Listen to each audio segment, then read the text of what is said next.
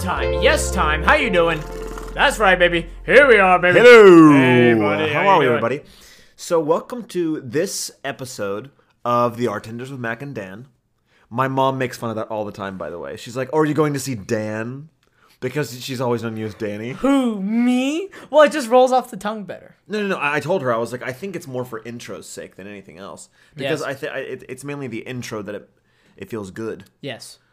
So, Mac, this week we decided to continue our escapade uh, with the show called The Wire. It is an excellent TV show that originally premiered in, I believe, 2002 for HBO.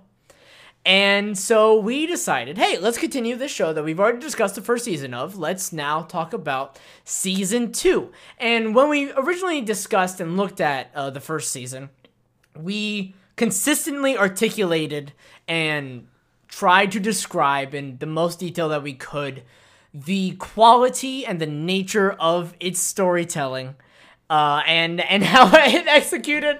Uh, so, Mac, what were your immediate thoughts to this second season of The Wire, and how do you think it compares to the first? Whenever you say immediate, do you mean my immediate like right off the bat, uh, like watching the first few episodes, or like after I finished the season?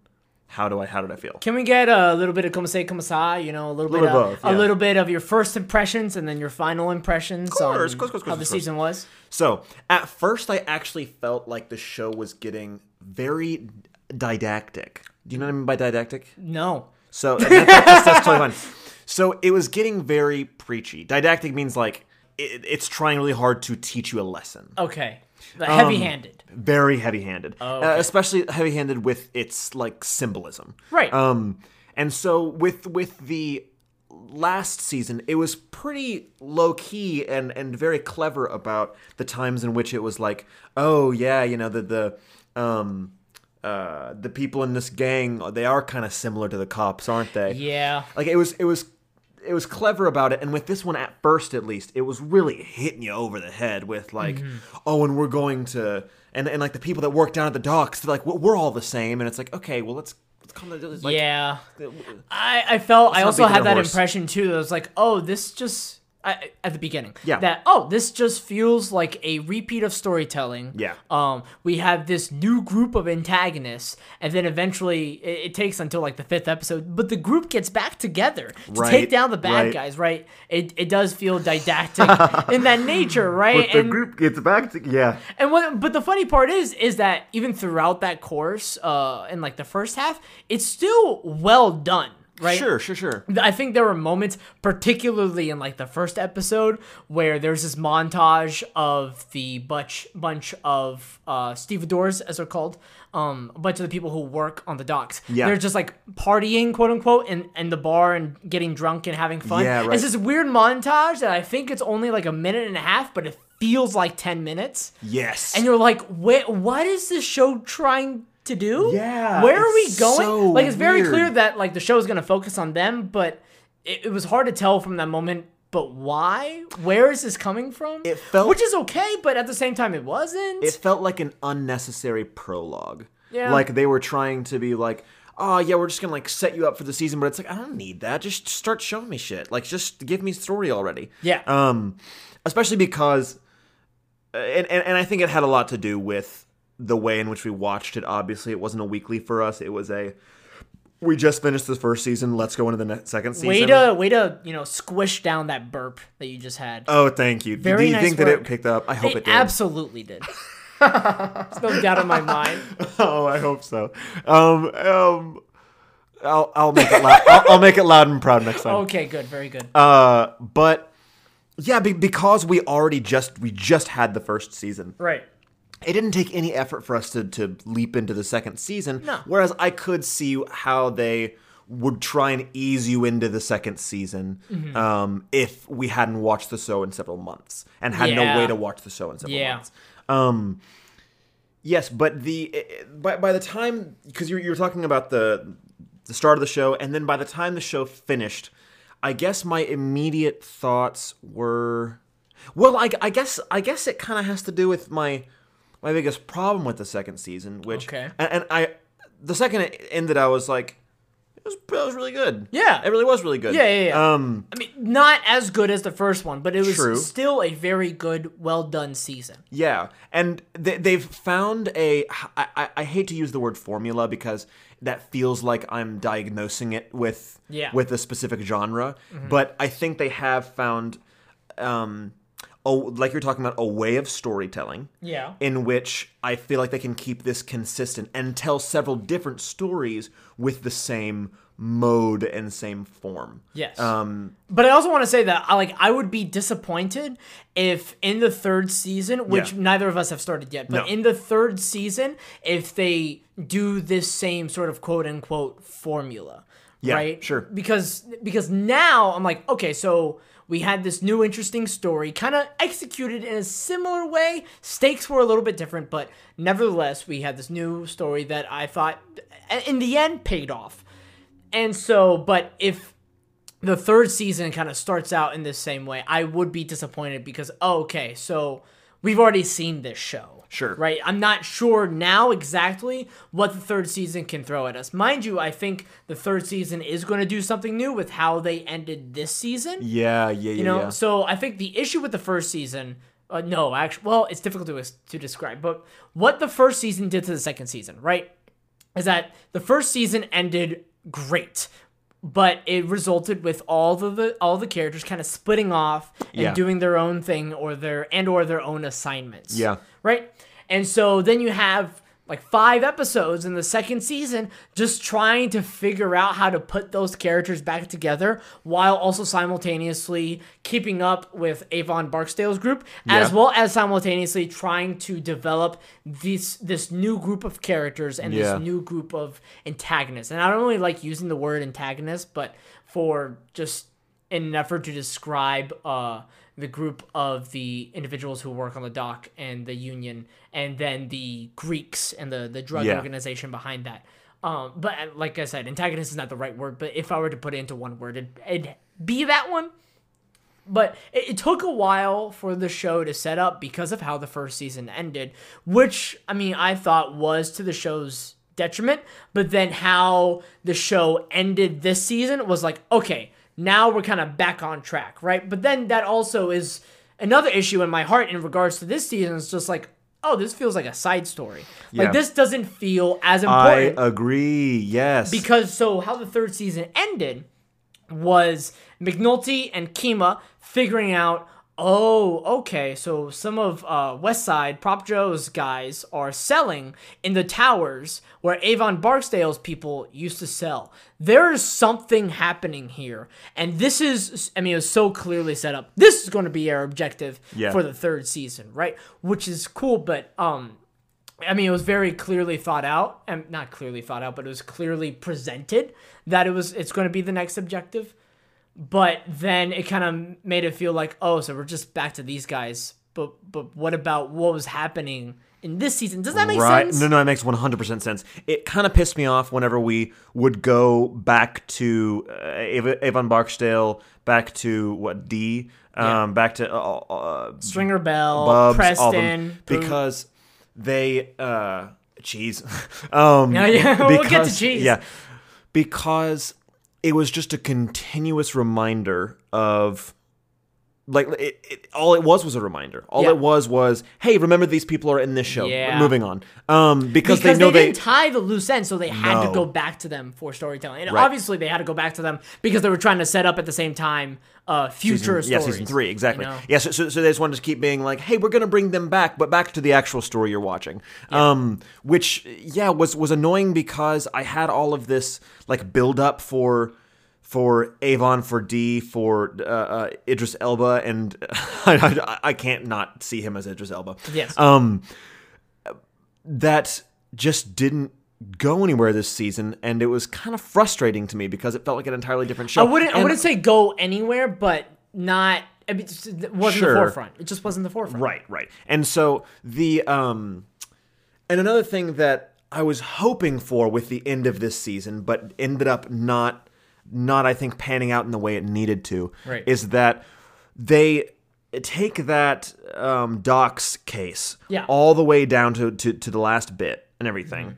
and they genuinely do spend the entire last two episodes like it's all just fallout. Like they they figured out the case like at the end of the you know what was yeah. that tenth episode? Yeah. and then eleven and twelve are simply just like, following through, trying to get like names and yeah, it's just everything, just like like the, the scroll falling down the street. Yeah. and um, and so I thought because they had hit a wall and the Greeks were able to get away, Right. I was like, oh, that's exciting. So it, the story can't stay in Baltimore anymore. They have to.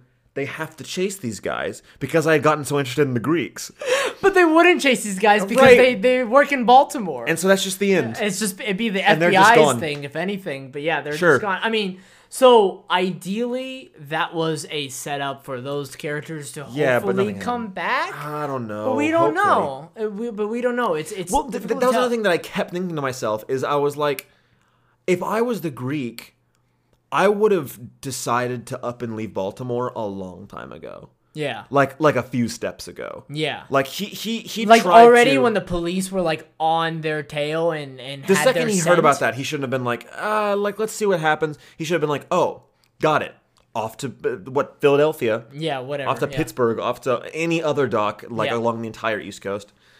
Yeah, that was strange and bothersome. So bothersome to me. Let's go back to the Greeks and discuss uh, who they were because I felt that uh, once again, yes, the season was a bit didactic. Was it as strong as the first season? No, but it should st- it should be stated again that this season was still very very strong. And so with that, I also felt that the Greeks uh, in this show and sort of how they executed business was so cold Yeah. That I I thought it was it was a very good change of pace, right? Because there was nothing that felt necessarily cold about Avon Barksdale's group. It all felt sort of in the game, right? So when cold things did happen, it just felt like collateral damage, sort of in the game, sort of things, right? But there was something about the Greek that's not is not in the game, right? Because in the game implies this sort of uh, childish, toyish, uh, innocent nature, right? But there was something about the Greeks that it was just like this is strictly business Yeah. that made that those you know those groups that group of characters so frightening Yeah. in a way that the moment the second to last episode ends and it's Frank Sobotka, uh, who is the antagonist, not really, but uh, the leader of the union uh, that work at the docks, he goes over to talk to the Greeks, but the Greeks know that that he is going to sell them out. So you know in the last moments of that episode that Frank is walking towards his death, right? And that is a chilling moment. You're Yeah. like, I never really cared about this character. Yeah, but right. oh god, oh god, because you know at the same time there's something very human about okay, he is going to that group of people in order to help his son out. I know Yeah. I'm just skipping a bunch of information No, no, no, and no, I'm you're sort right. of uh, assuming that one already knows all this information, but he goes over to this group to try to help his son out. And so there's something very human about that need, about the desire, right? Yes, about that yeah. gaping hole of need. And but and you know he they're going to kill him. Yeah. And and you don't and Yeah, they that also was a moment. And they hype it up a little bit in the season two where they tend to cut off the heads and hands of their Yeah, victims. They yeah. did not do it for Frank for some reason. I guess to send a message or something. Even though no, they try to tie him down to the end of the river. I don't know. Yeah. Not entirely sure. But point is, there was something just so cold about these guys, and they were so happy while doing it. Yeah, right. that there was something about Avon Barksdale's group, like it's all in the game. It's it's got to be done, right? And, like, Yeah, this is yeah, just yeah, how yeah. things go, and this is just how things are, and we gotta just uh, play the hand that we're given, right? And and that's that's the end of that. While the guy, these guys are like it's business, you know, and they just kind of like shrug shrug it off and just like hopscotch along to you know the next job, and something so casual about in the first or second episode, uh, cutting some somebody's throat Yeah. as if it was every day. Yeah, right? yeah, yeah, yeah. That you know we don't see we don't see in the first season. Uh, I presume Stringer Bell and other characters um torture uh Brandon, who was one of the stick up boys, right? But we see the Greek uh or somebody, I think it was the Greek, cut somebody's throat. Yeah. and it was chilling. Yeah. It was chilling. And but I thought it really helped paint the picture of even though the narrative structure of the season is kind of similar to the first, these guys are different in a way. They're the same in the storytelling, but they're different with how they respond Yeah. to situations, which I thought aided the development of not necessarily these characters, but the development of the story and how uh, the main characters, like McNulty, like Daniels, like Bunk, would go after these guys. and it comes down a lot, I think, to motive. Um, and and what's so scary about the Greeks is that they. Uh, th- their motives are vastly different from the other people that we've seen. Obviously, the police with justice and all that stuff, but specifically with um, uh, Avon Barksdale and uh, Omar and all of all of those people, and as well as uh, um, everyone down at the docks, the Sobotkas, all of them. Everyone's mantra is family. Everyone's mantra Yes, is at the end of the day. up. Yeah, everyone at the end of the day, all of us were always doing it for family, and Oh, the Greeks don't give a flying fuck about family. and that's what makes Stringer's Bell, Stringer Bell's character so interesting too. Yeah, yeah. Uh, so for if some reason you don't know or you don't remember, Stringer Bell orders a hint, a hint. Wow. Uh, Man. hit on D'Angelo Barksdale, Avon's nephew, because he feels that D'Angelo is going to slip at Yeah. some point. He's going to crack, and he is going to give up the operation in order to save his own save his own hide and pursue a different life. Um, so Stringer sniffs this out, orders the hit, and has him killed. Right, which kind of messes everybody up. Right, because nobody nobody knows that Stringer ordered ordered the hit. So Avon is just super duper confused because how the hit was staged, it looked like a suicide. So Avon is like, I can't believe he would do this. He wasn't strong enough. I thought he was. Um, even uh, Wee-Bey was like, I mean, look, he shouldn't have done it. He was he wasn't as strong as we thought. It works out better for us, but it's still a shame, right? And then you have D'Angelo's mother who was distraught. right. But you have Stringer Bell be this sort of antithesis to this all. We don't know Stringer Bell's family. Yeah. His family seems to be this drug operation, this business that he's running. But I mean, but it's hardly a family. He just basically owns the thing. Yeah. But there is something cold about him too. And what was interesting too about Stringer Bell as well is that every time he was on screen, for a lot of characters, you can kind of interpret and read what they're thinking. For Stringer Bell, it is so difficult. It is so difficult to Yeah. look at, and it, this goes to Idris Elba's performance. He is my gold medal easily Oh, I love that. Good. because there was as if he was putting up this wall, like the character was putting up the wall, not Idris Elba having a wall that prevented him from giving a stellar performance. No, this character Yeah. was putting up this wall the entire time. So we we have no idea who the true Stringer Bell is. Yeah, really. Like what Stringer Bell genuinely desires.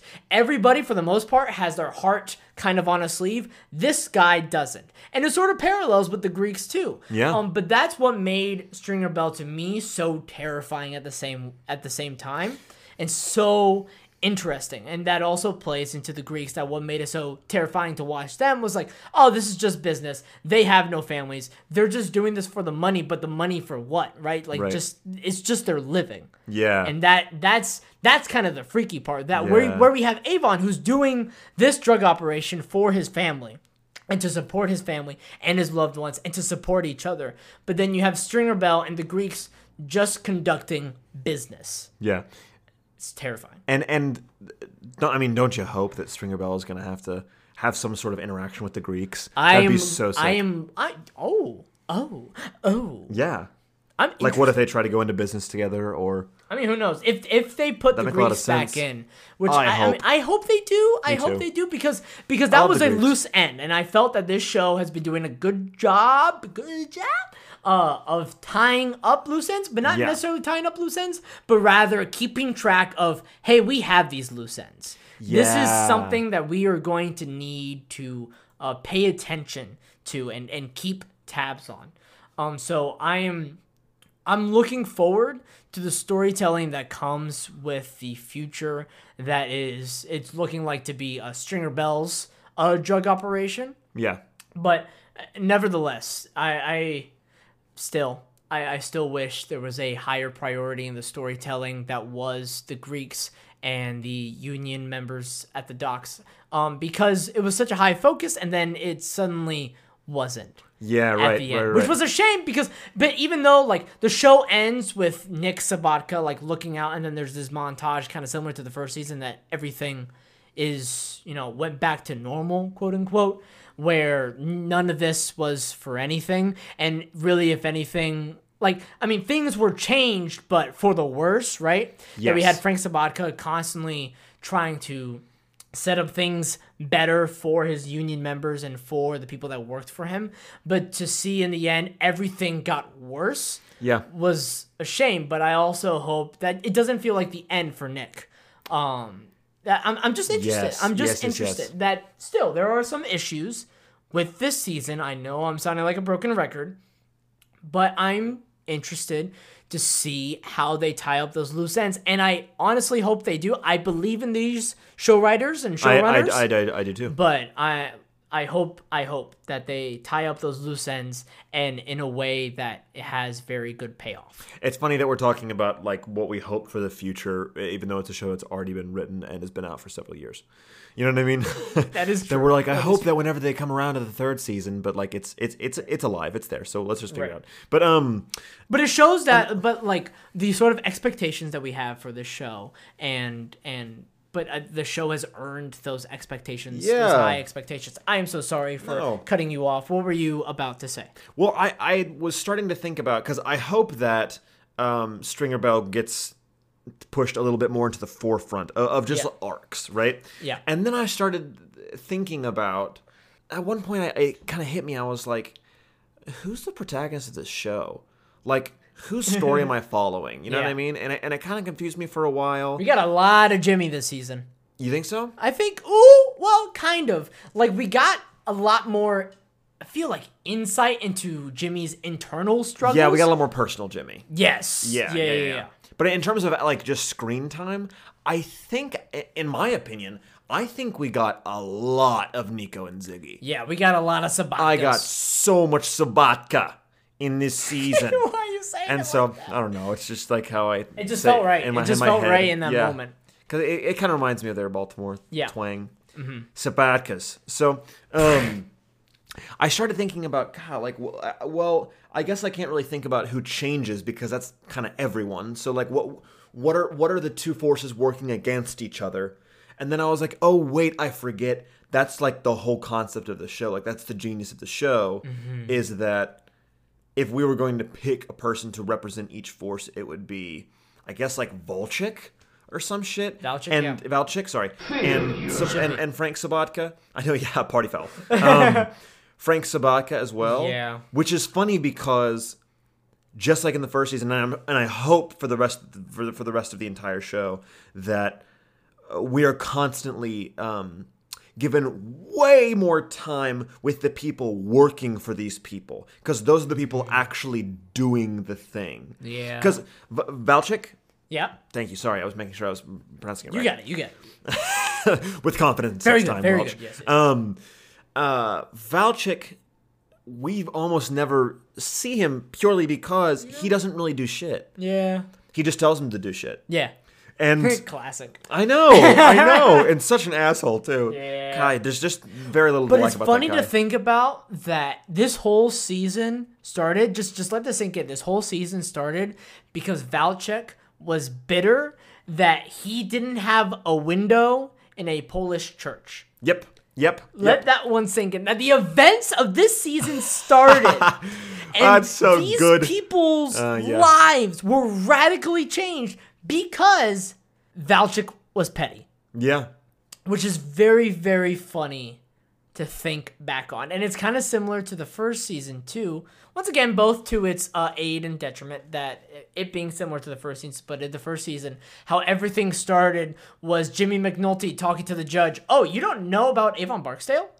Right, right. it's just but it's something as small as that and then it takes on these radical proportions of oh now we have like 12 dead bodies on our Yeah. hands and we are going to 13 thank you and we are going to find out who's responsible yeah, Yeah. Um, and so, and, and that was actually a very clever way of, of tying both homicide and this little ragtag group uh, back together. Yeah, right, right. uh, into and the season. It was also super interesting that because just like you were saying, Yes. near the near the end of the season, uh, Valchek comes in and is super pissed at everybody. Like, well, like, like I told you to go get Frank Sobotka. Frank Sobotka. When did all this become like, like, like that big of a deal? Like, care about this after you get Frank and everything. Yeah. And and what is it, Lieutenant Daniels, right? Yeah. With yeah, um, just kind of looks at him as like, well, that's how it started yeah.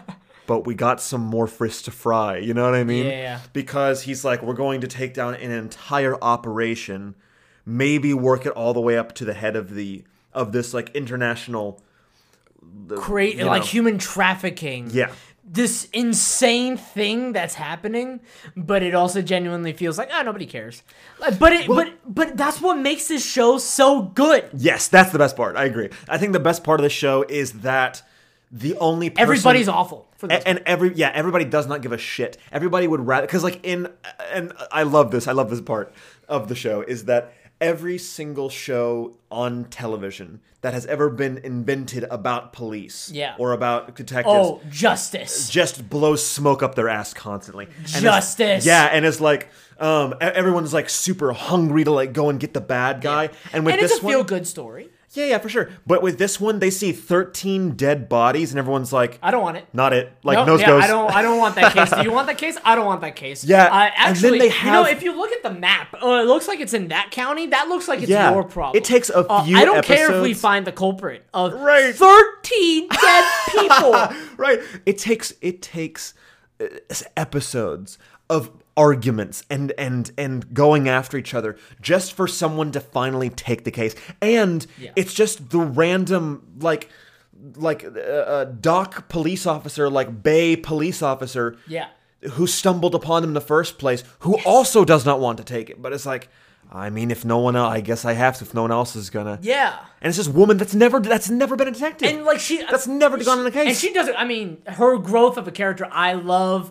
Uh, Beadie is her name. Yeah. uh, Who's portrayed by Amy Ryan. Yeah. I first of all love her performance. Second of all, love the growth of her character. How Yeah. she was kind of like I don't want to say, but I'm gonna say mouse like at the beginning, and then how sort of like a force to be reckoned with yeah. at the end. And it's just so clear to see her growth and how she takes responsibility Yeah. is insane. And it, but it leads to one of the best scenes in the season which is Beadie discovering Frank's body yes. at the very end. And just not a single word comes out of her mouth. But and maybe I'm just like putting something on top of this but what I interpreted from that scene and, and her being teary-eyed was that she felt responsibility for that in that moment yes that Frank that her the thoughts going through her mind was Frank is dead. This person I used to see every day that I was friends with is dead because of me. And he wasn't. yeah But it's it's easy to kind of sort of jump to that conclusion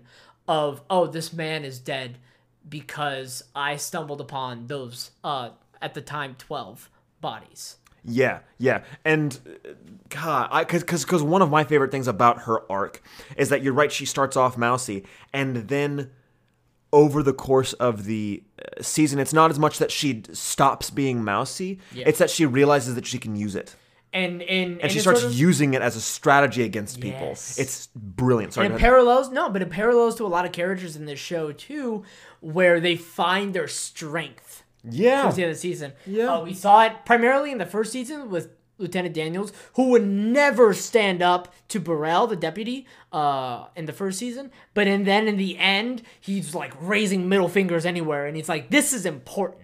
Yeah. And and then we kind of we we we don't necessarily see that, but we do see Beadie getting her strength at the end. We see Frank getting his strength. We kind of we see Nick, Nicky, Nicky, Nico getting his strength towards the end of the season and and having this sort of self agency which for like watching a character developing is just enriching Yeah. when somebody finds their strength it is so rewarding to watch Yes, yes, I, I, I can't agree more. And um, there is something that I want to do that I found super interesting that I wish we had done the first season, but I, I definitely want to do for, for this season. Um, but I suppose that we'll play that little game when we come back from a a, a break. Un juego. sí. You want to keep singing? No. Okay. Uh, well, welcome back to the Arcade.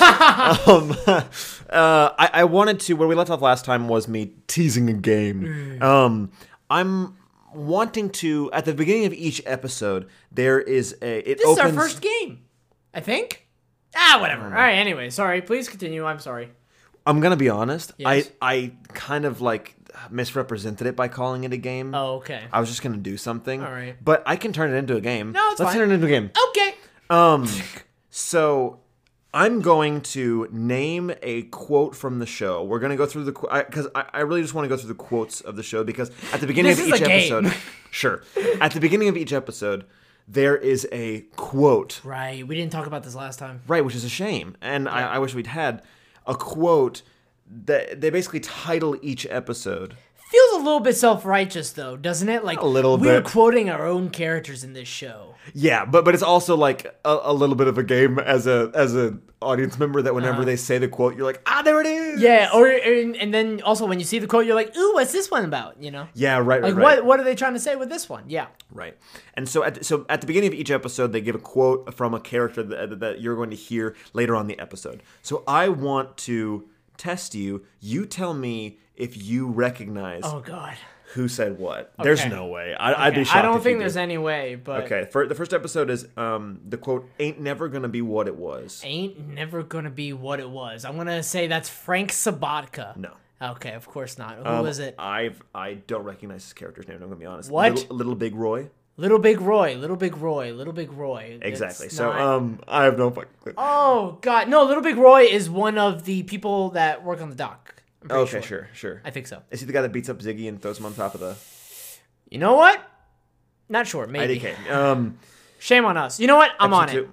While I'm also trying to uh, answer these questions. Episode two. They can chew you up, but they gotta spit you out. Ooh, they they can chew you up, but they gotta spit you out. It's I know it's in reference to the oh gosh to the Polish uh uh, uh oh maybe no, the no, no, maybe the. Greeks no no maybe not I don't know They chew you up, they can spit you out. Uh, is in reference to the um uh, police department. Hi- Oh, so them. definitely Frank Sobotka, no, Nikki, no, no, no. Ziggy. No, no, no. I'm, I'm talking the people that work for the police department. You're killing me. I don't know. Uh, Get chewed up and spit out. I don't know. McNulty. Okay. Uh, what they need is a union. I know that one was by Beadie. Yeah. Uh, in reference, what was that in reference to? Please remind me again.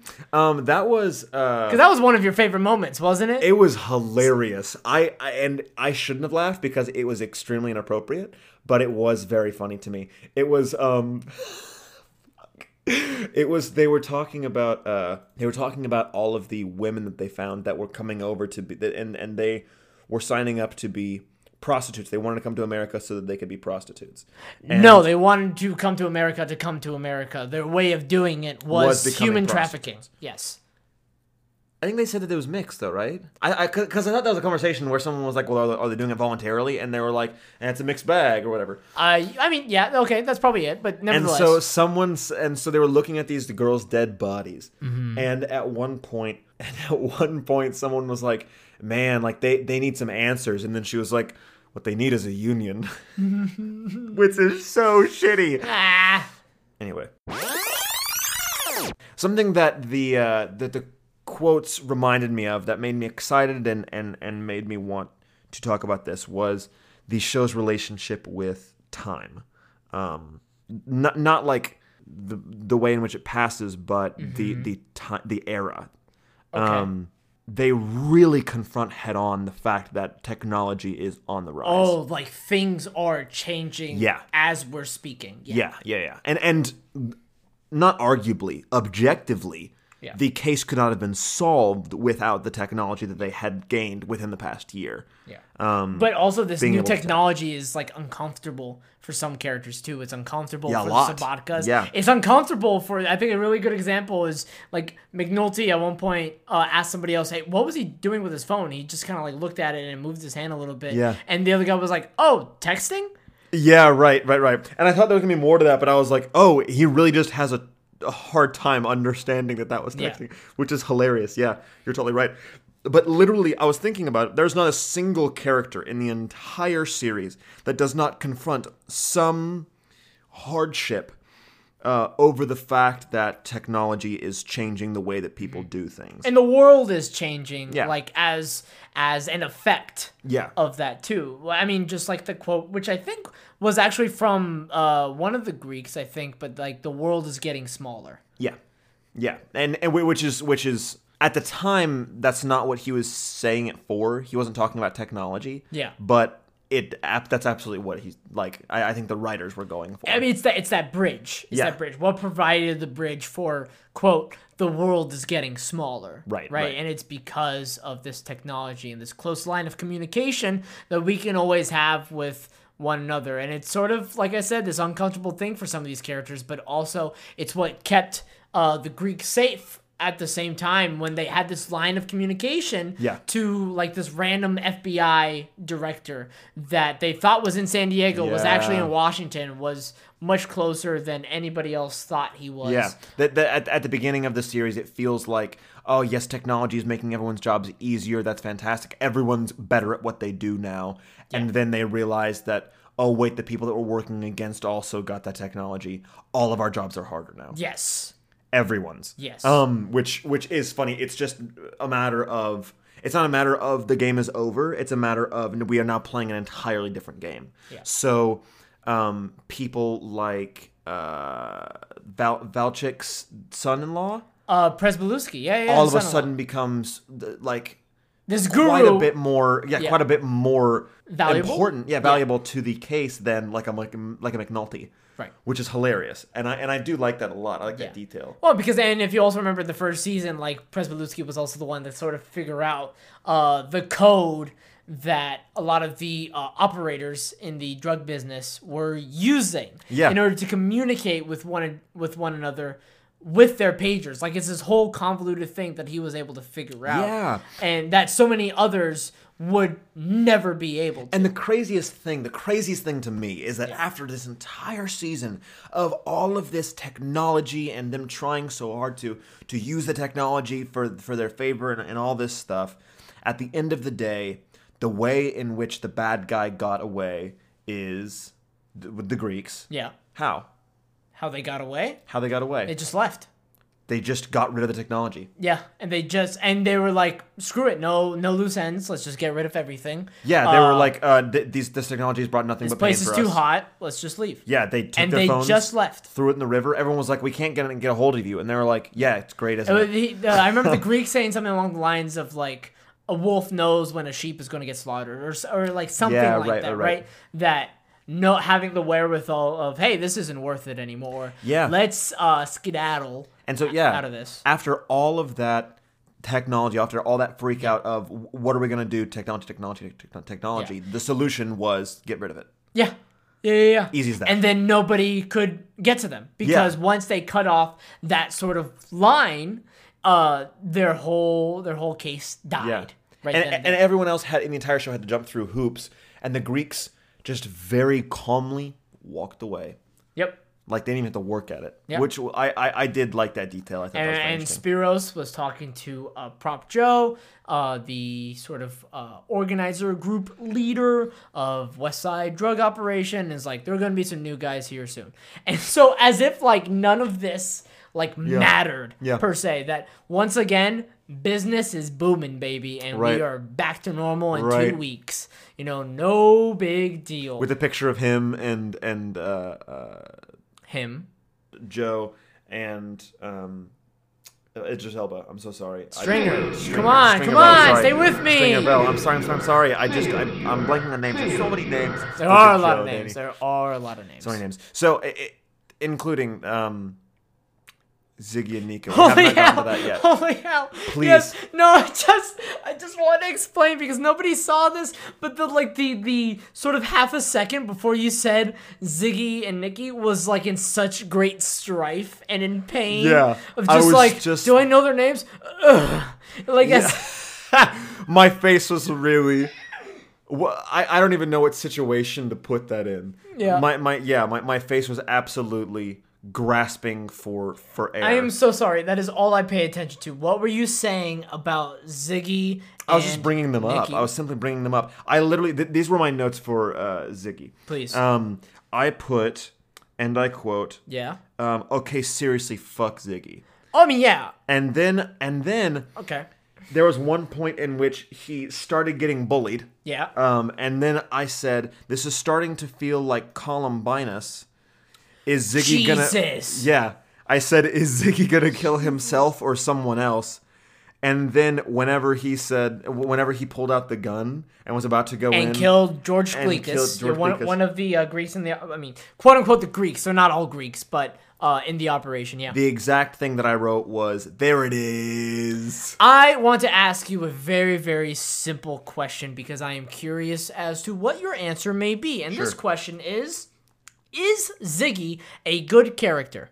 That is the first note that I wrote down. That's not a simple question. That's a very difficult question to answer. Perhaps a very difficult question because I think some of it is um so Ziggy is the son of Frank. Uh, he's performed by James Ransone, if I have that name pronounced correctly. I think both in the performance and the actual character uh, development slash writing that uh, this person, let's we'll just say, hit some highs, but I think also hit some lows, right? So like the moments I thought the moments leading up to Ziggy pulling out the gun, shooting George Glekas in that shop, um, were some of the low points in terms of I felt like the acting Yeah. of the character. That was like this feels very very forced. But I was also interested in the character because of how the character served uh, Nikki, his cousin, and Frank, his father. Yeah. and what uh and how he affected them by the actions he was doing but i also felt that ziggy was frustrating because i mean ziggy was immature the whole show which is fine but it's a little bit tough coming off of the first season and then going into this season too uh where so many characters most of them if not nearly all of them except for ziggy are really smart Yeah. and if they're and if they're not smart, they're they're clever in Yeah, some yeah, way. yeah. Everybody, nearly everybody, is either smart and or clever.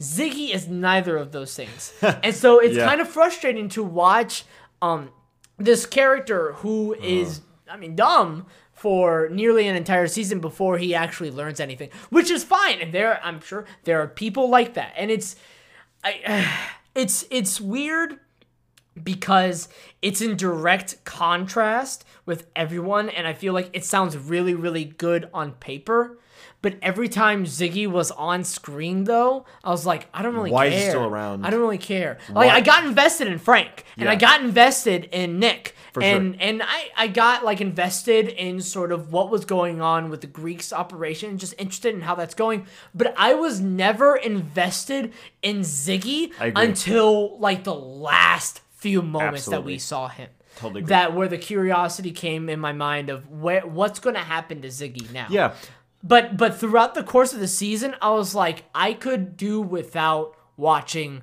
Ziggy at work. Yeah, and he- eh, the, the the big one being that it became abundantly clear to me whenever he was sitting there with his father at the very end, that whole scene. Yeah, at the um, prison. Yeah, At the prison, like in the interrogation room or whatever. or the county jail, whatever it was. Yeah. Um, that scene was by a landslide the best acting that we saw from uh, the the character of Ziggy. Yes, I thought so too. Um, and it was purely because, in my mind, it was just a page ripped right out of Mamet. It felt very Yeah. Mamet. Yeah, yeah, like, yeah. okay, no, we're done with the we're done with the bullshit. Yeah. Like that whole thing, right? when Ziggy had to confront with the actual stakes of the situation was the best moments for Ziggy because I also because also what was very good was after right after which is funny because I thought right before his acting wasn't great but right after he killed George Glekas Mm-hmm. and then he gets into the car and then he realizes what he's done Awesome. excellent excellent moment Really cool. right? But we don't see Ziggy confront with much of anything for the whole season. For the whole season, he's a, a thorn in somebody's side. He's an asshole here Yeah. and there, and He makes he makes the guy who, who plays Nick's character uh, his his job is easy. yeah. I mean, He he, doesn't have to he gives him so much to respond. He does not have to work So much Yeah. stimuli. Yeah, true. Um, but but it's frustrating to see a character do that when nobody else does that, right? Like this isn't the case of like something like The Office where everybody is for the most part kind of dumb except for two people, right? And everybody's sort of you know just not with it except for two or three people. Yeah. But then you have something in this show where everybody is with it except for Ziggy, and it's it's it's it's just frustrating to watch. I, I wish I could articulate it better, a little bit more, but I I think for me I wanted Ziggy to either go through something more serious early on or develop a little bit in character early on. Like I want I wanted Ziggy to go through something because we see Frank going through something Yeah. for for a lot of the show. Uh, and the stakes he has is supporting everybody around him. We have Nick uh, also having similar stakes of wanting to support his girlfriend and his child as well as trying to craft a better life for himself, right? But then you have Ziggy, who it feels like half of what he's trying to do is F everybody, I'm just here for myself, super duper selfishly.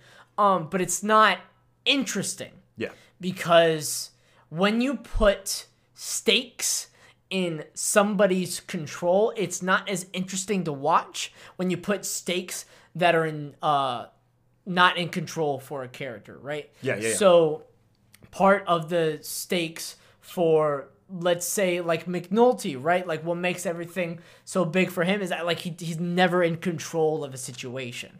And so we never get to see that, but I don't even know what I'm trying to say. I'm just trying to get articulate in such a way that Ziggy as a developmental character was weaker than everybody else. And it wasn't just because he was an a-hole, but because yeah, he just didn't grow throughout the course of the season. Yeah.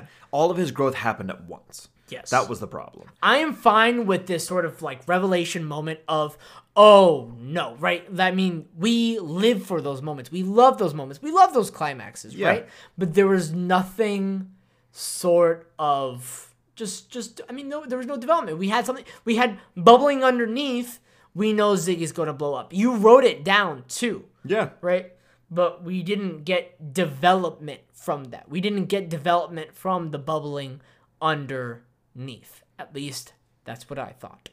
Um, I I would have to agree. Uh, I don't. Uh, yeah, the the thing that bothered me, I wish that there would have been, and I guess maybe this was the point of writing it.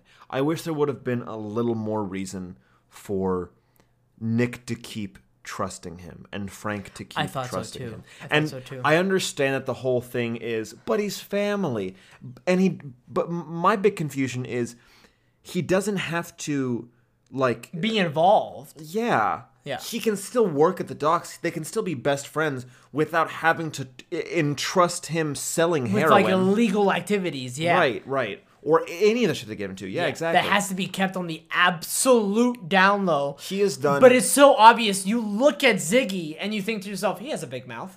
Like it's so obvious. If you were to mouth. like sort of Yeah. craft the shape of a big mouth that isn't like the show, but rather the character trait that is having a big mouth, it is It Ziggy is Sobotka. Ziggy. Yeah, yeah, yeah. Ziggy is. Because I I, un- I had that experience too. That I'm like, why are these characters trusting him? Yeah. it's so obvious to me that these characters shouldn't be trusting him. Caring about him, sure, I get Yeah. that. Whatever. Trusting him?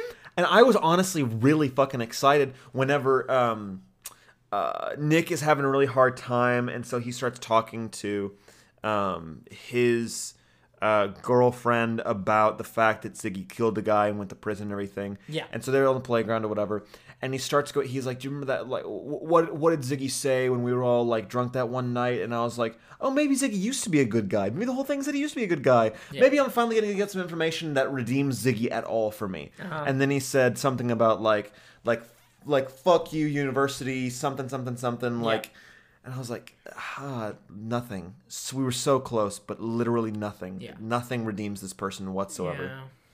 I mean, I I enjoyed, like I said, I enjoyed what Ziggy as a character did to Nick and to Frank. Yeah. Uh, did not care for Ziggy, the character himself. Some of it was performance. I think most of it was writing. Um, but it was like it was the weakest part of the Yeah. season, which is a shame. Which is a, which is a shame because even though, like we said, broken record, uh, bit didactic, bit bit heavy handed. You know, getting the group back together. Um, but this st- season is still incredibly very well done. Yeah, yeah, absolutely. Um, I, I think I got one more question, Yeah. just just from my end. Hit me with your best shot. Brother Mouzone. Oh my God! Thank you for reminding me. Yes, please, pray do tell. Now here's my question: Oh no. Is he? What the fuck kind of question is that? Why are you asking me that question? I'm wondering because no, no, no, he's no, no, no, one no, no, no, no, no, no. This is what you're doing to me Yeah. with that question. I cannot answer that question. And win. You can't win. Can, no, that is a no-win question. Lose, lose. I answer that question, people are gonna be like, "This guy's an a-hole." And Okay. no, no, I am not answering that question. What I am actually gonna switch it to is ahead. one of my favorite scenes in the season, where Stringer Bell, after uh, Brother Mouzone gets gets shot by Omar, Stringer Bell visits Brother Mouzone in the hospital. And for everybody, you know, you kids at home, if you've seen the series, just go to the very last episode. It's like eight minutes in where the scene is because I rewatched it today. I'm like, oh my goodness. Where Stringer is like, well, listen, we got you. We'll take care of it. And uh, Brother Mouzone says, no, no, no, don't worry. I'll take care of them. And then Stringer Bell says, them? Who hurt you? the best Yeah. part, the best So part good. about this scene. And this is where so uh, like this scene i'm sorry this series so far has really succeeded when there is no dialogue Yes. when true. stringer bell asks who hurt you like them who hurt you we have brother mouzone in that moment realize oh crap i spilled something i wasn't supposed to spill because of the smallest thing Yeah. if you look at under his eyes his eyes open up the I mean like Oh. a millimeter a millimeter just a little bit open Yeah. and then he looks away it is just like masterclass of showing Oh. not telling but also so like not showing any more than you have to show. Like just have the realization but the stakes are super high because if you really show your hand you're effed oh. but Oh. but, it- but it's the but you're still having the realization right? So sometimes our body has to go through that experience of oh my god this is new information. Oh how am i going to deal with this? Oh no i just messed up in that one moment just then. Oh my god like our body is naturally going to respond Yeah. to that but that little moment that little moment of just those eyelids the bottom eyelids Right. just whoop, masterclass I and okay. it was, but it was also that moment of like, oh my god, did Stringer figure it out? Did Stringer figure it out? Did Stringer figure it out? What's gonna happen? What's gonna happen? Like, but the, the tense, the tense nature of that, whoop, of that little moment, incredible. Yeah, I, I I've been doing it since the moment you said it, and I hope that everyone that that is listening to this currently is also doing this as well, just opening their eyes like a tiny bit, like a millimeter, because it's such such an interesting And, thing. and, and the rest whenever of his you do face it, doesn't like, change either. The rest of his face doesn't change either. It's So just the bottom just keep my face still and doing like the little Boop. is Is so cool. Right, and it's so Yeah. subtle. I You're did right, not. that I is a masterclass. I- in my first viewing, I did not notice that. Like I noticed, I of course, like is Stringer Bell putting two and two together? Like, is he doing it? I am terrified. Um, But you didn't know why. You didn't know why you felt like that. You didn't know why you were like, how do I know exactly what this guy is thinking at this at this moment? yeah. And you realized it was because of that detail. What makes Stringer so interesting and Idris Elba's uh, performance so stellar is you see the gears turning. You see Yeah. when you oh Mac, let me tell you about something. And when I see gears turning, woo, best. It's the Yeah, best because you see because you see a person, you see a character go through process, Yeah. and you see them figuring something out in real time. Yeah. and that sounds really boring. No. it is so enriching. That is to the best part. watch, It's right? It is. part. It is Shakespearean in nature. Yeah. When people are thinking things out on Yeah. the fly. It's not thinking things out, you know, the scene beforehand. This is what I'm gonna do. No, no, no. It's like, oh, that's a new piece of information. Oh, how am I gonna deal with that? Let me go through my head how I'm gonna deal with that. Okay, well now it just led me to this thought. All right, let me gonna I'm gonna ask you this thought, but I can't show you my hand because if I show you my hand, I lose everything. It is so so clever, and Mm-hmm. I every time Stringer is on screen, Mm-hmm.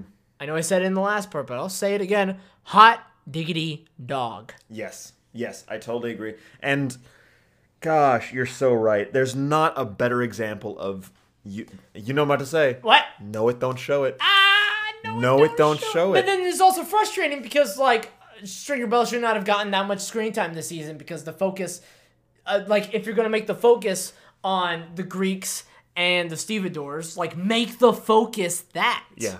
Um. Instead, you had this little thing, you know, like as if you're exiting a bathroom stall and you had toilet paper, you know, stuck to your shoe. You're leaving this trail of, oh, we got to keep up with, you know, Preston and Poot and you know the rest of of that group. And like, What are you why? about to say, I, rest of the gang? I was not actually gonna say rest of the game. Way to it, try to accuse me, and you failed. No, no, it's Thank funny. It would have been funny. But then it was also very clever of this season of having the Greeks be tied to Prop Joe's group. Yeah. And I thought that is a very clever way of making like two stories, you know, fit together. But we were just following Stringer Bell's group. We were just following Omar. We were just following them um, because we just were, not because they had any relation to the sort of giant objective that was actively happening throughout the season. I still loved those moments, right? I still loved most, if not every second of that. But it just didn't feel like it belonged in the same place as the story they were trying to tell right then and right there. It was so clearly trying to set up towards something else that it was frustrating because it was just like but what what about what you're trying to say right now? Don't don't try to like tease me with what with what you're trying to say, you know, next year or the year after that whenever you release next season.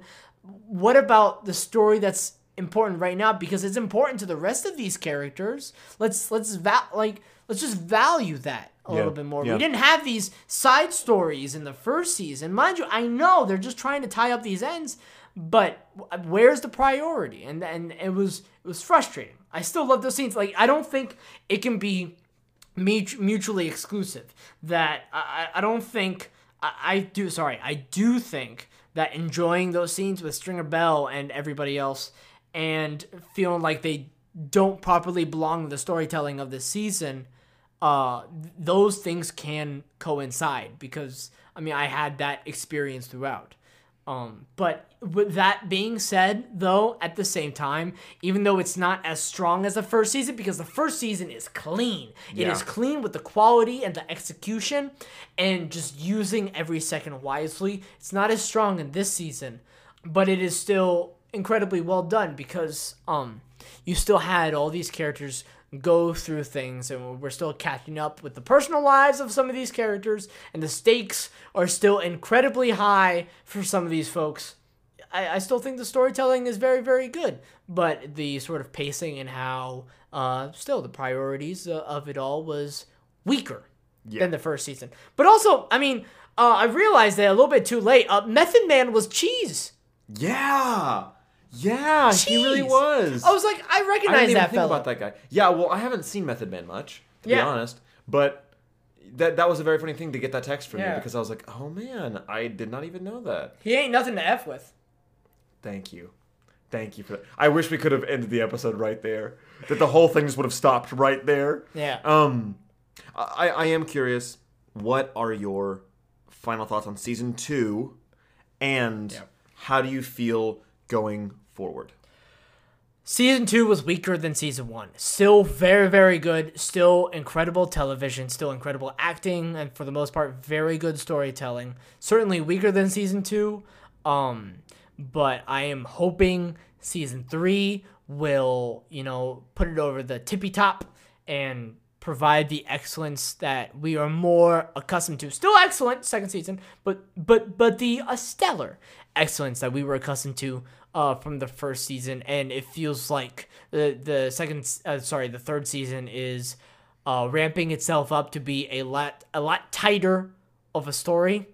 So I'm looking forward to the payoff of such. Uh, Mac, what about your final thoughts? Yeah, I, I am uh, interested to see where it goes. My main thing is because these writers are so excellent in terms of symbolism and in terms of Yeah. um, using the story to make comments on the city of Baltimore and the things that they saw while they were there, as well as the system, you know, and, and, and the way the world is changing with the system.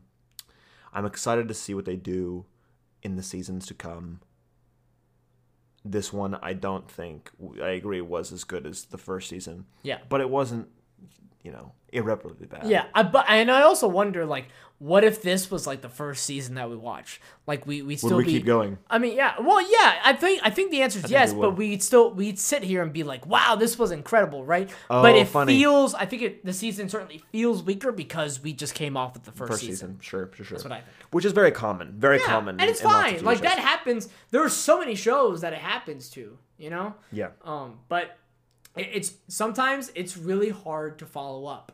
It's very very hard to follow up, you know. And sometimes it's fantastic to follow up. I mean, look at Shrek 2. B- High key, high key. Have you have you seen all the Shreks? Uh, not the fourth one. Splendid. Never stops being good. Never stops being good. Everyone says that Toy Story 2 is trash. Toy Story, Whoa, Toy Story 2. Ah, it's great. Toy Story keeps getting good. yes. Keeps keeps being good.